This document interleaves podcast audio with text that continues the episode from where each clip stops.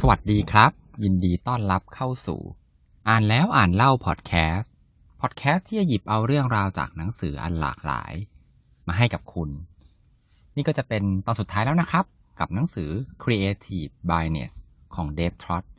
ที่จะมาพูดถึงความคิดสร้างสรรค์ ผ่านเรื่องเล่า ที่นำเอาความคิดสร้างสรรค์เนี่ยไปใช้ในการแก้ปัญหาได้อย่างน่าทึ่งเลยครับ เรื่องแรกนะครับใน EP นี้ก็คือเรื่องของโชคครับ ร้อยปีก่อน อู่ต่อเรือที่ชื่อว่า Harland and Wolf ได้ทำการต่อเรือสามลำที่เป็นเรือที่ใหญ่ที่สุดในโลกณเวลานั้น เรือลำแรกมีชื่อว่าโอลิมปิกที่เปิดตัวในปีคศ 1910 คุณไวโอเลตเจสซอฟอายุ 24 ปี เธอเนี่ยมาสมัครเป็นบริกรบนเรือลำนี้ ในตอนที่เธอได้รับการตอบรับงานเนี่ยเธอรู้สึกว่าตัวเธอเนี่ยโชคดีที่สุดในโลกเลย ที่ได้มีโอกาสทำงานบนเรือที่ทั้งใหญ่แล้วก็งดงาม ในการเดินทางครั้งแรกของเธอบนเรือโอลิมปิก เรือเนี่ยกลับถูกชนนะครับ จนเกือบจะจมทำให้ต้องใช้เวลาในการซ่อมแซมเรือเนี่ยนานมากนะฮะระหว่างนั้นเองเจสซอปได้รับข้อเสนอให้ไปทำงานบนเรือที่ใหญ่กว่า แล้วก็หรูหรากว่าเรือโอลิมปิก เรือลำนั้นก็ถูกต่อจากอู่ต่อเรือฮาร์แลนด์เช่นกัน เธอคิดว่าเธอเนี่ย คือผู้หญิงที่โชคดีที่สุดในโลกอีกครั้งหนึ่งที่ได้รับโอกาสในการทำงานอีกครั้ง และเรือลำนั้น ชื่อว่าเรือไททานิกในปีคศ 1912 หลังจากออกเดินทางไปได้ 4 วัน เรือไททานิกก็พุ่งชนเข้ากับภูเขาน้ำแข็งและก็จมลง เหตุการณ์นั้นมีผู้เสียชีวิตถึง 1,517 คน ตัวเธอนั้นได้ลงในเรือชูชีพนะครับ แล้วก็ในเวลาต่อมาเนี่ย เธอก็รอดชีวิตอีกครั้งนะครับ หลังจากนั้นไม่นาน เธอก็ได้รับข้อเสนอให้ไปทำงานบนเรือที่ชื่อว่าบริ t านิกบริ t านิกเนี่ย ก็เป็นเรือลำที่สามครับ ที่ถูกต่อโดยอู่ต่อเรือ Harland and Wolff นะครับ ซึ่งระหว่างนั้นเนี่ยเป็นช่วงที่เกิดสงครามโลกครั้งที่หนึ่งเรือบริ t านิกเนี่ยก็เลยถูกแปลงให้เป็นเรือพยาบาล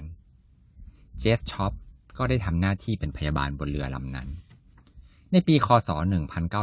1916 เรือบริ t านิกพุ่งชนเข้ากับทุ่นระเบิด เรือเนี่ยจมลงไปในทันที ถึงแม้ว่าเธอจะหนีลงเรือชูชีพได้ แต่ศีรษะของเธอเนี่ยก็ไปกระแทกเข้ากับเรือ จนกระโหลกเนี่ยล้าว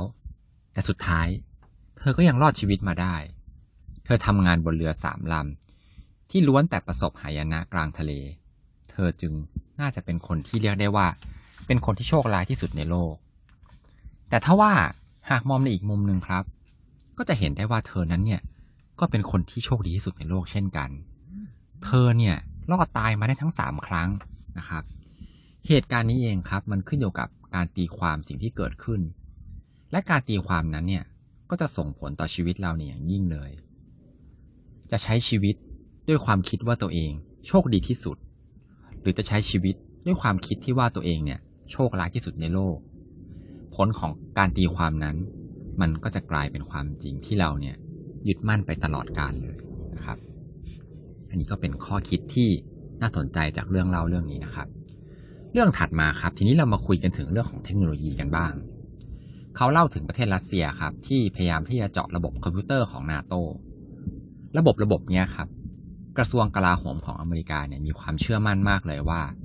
มันคือระบบที่ไม่มีวันจะโดนเจาะ โดนเจาะก็คือโดน hack อะครับ เพราะว่าระบบระบบเนี้ยมันซับซ้อนสุดๆ เลย เทคโนโลยีก็ล้ำหน้ามากๆนะฮะคุณไม่มีทางจะเจาะระบบนี้ผ่านอินเทอร์เน็ตได้ พวกรัสเซียก็รู้เรื่องนี้ดีครับ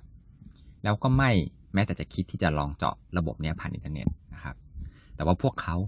ใช้วิธีการใส่ไวรัสคอมพิวเตอร์ลงใน flash drive ครับ ใส่ลงไปใน flash drive หลาย ๆ อัน แล้วจากนั้นเนี่ย ก็เอา flash drive พวกนี้ไปแขวนปนกับ flash drive อื่น ๆ ที่อยู่ในร้านที่ขายอุปกรณ์คอมพิวเตอร์ที่อยู่ใกล้ ๆ กับสำนักงานใหญ่ของนาโตเพียงไม่นาน เจ้าหน้าที่นาโตก็มาซื้อ flash drive ไป หลังจากนั้นเมื่อเจ้าหน้าที่เสียบ flash drive เข้ากับคอมพิวเตอร์เรียบร้อยครับ ระบบอันล้ำยุคโดนเจาะเรียบร้อย นี่ไม่ใช่ผลงานของอัจฉริยะทางคอมพิวเตอร์ แต่เป็นผลงานของคนที่เข้าใจมนุษย์อย่างแท้จริง นี่คือความผิดพลาดที่เกิดจากความเชื่อมั่น ในเทคโนโลยีที่ล้ำยุคมากจนเกินไป เรื่องนี้เนี่ย พิสูจน์ให้เราได้เห็นว่า เราไม่สามารถแทนสมองด้วยเทคโนโลยีได้ รัสเซียไม่มีทางมีเงินเท่าอเมริกา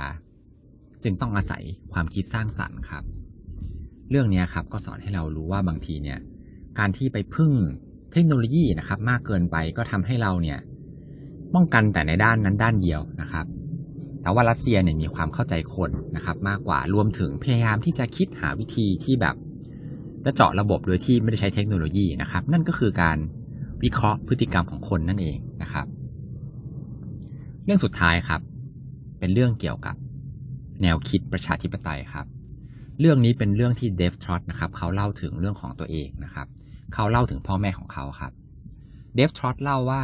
ทุกครั้งเลยที่มีการเลือกตั้ง คุณพ่อคุณแม่เนี่ยก็จะไปที่หน่วยเลือกตั้งด้วยกัน ตัวคุณพ่อเนี่ยเลือกในฝั่งอนุรักษ์นิยมทุกครั้ง ส่วนคุณแม่ก็เลือกพักพักแรงงานทุกครั้งนะครับ ก็คือสองพักเนี่ยเป็นพักที่อยู่ตรงข้ามกัน ในอเมริกาเนี่ยจะมีหลักๆ อยู่แค่สองพักเท่านั้น ตัวคุณพ่อคุณแม่เนี่ย ก็ไม่เคยคุยกันเรื่องการเมืองเลยที่บ้านนะฮะเดฟท็อตก็เลยบอกว่า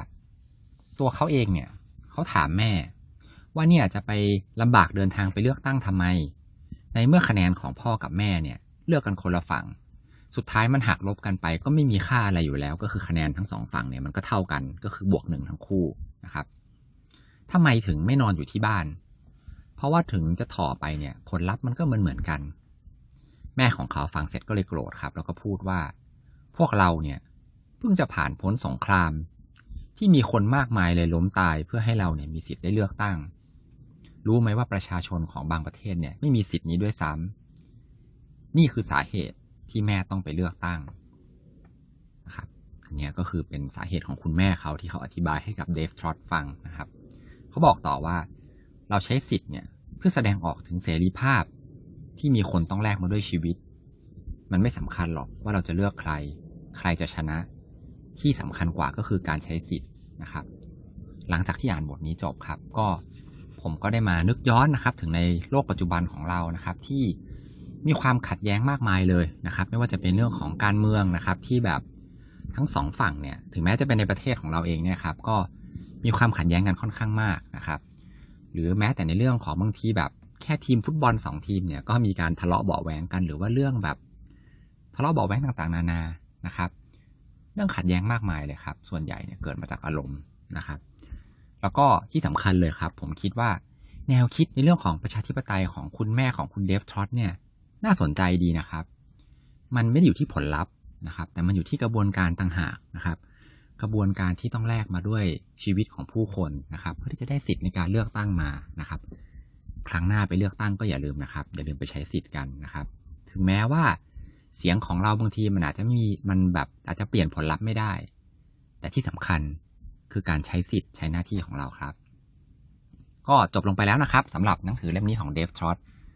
มีอีกหลายตอนมากเลยนะครับ ที่ผมเนี่ยไม่ได้เอามาเล่า แต่ก็สนุกสนานแล้วก็ได้ไอเดียดีๆ ไม่แพ้กันเลยนะครับ เล่มนี้แนะนำสำหรับทุกคนเลยครับ อ่านง่ายมากๆ แล้วก็สนุกมากๆเลยครับ ได้ไอเดียดีๆเนี่ยเยอะเลยนะครับ ส่วนตัวเลยผมคิดว่าเล่มนี้ครับ ดีที่สุดเลยในบรรดาหนังสือแปลไทยของคุณเดฟทรอตนะครับ อยากให้เพื่อนๆทุกคนลองไปหากันมาอ่านดูนะครับ สุดท้ายก่อนจะจบ EP นี้ครับ ขอให้ทุกคนมีความสุขในการอ่านหนังสือที่ชอบ แล้วพบกันใหม่ EP หน้าครับ สวัสดีครับ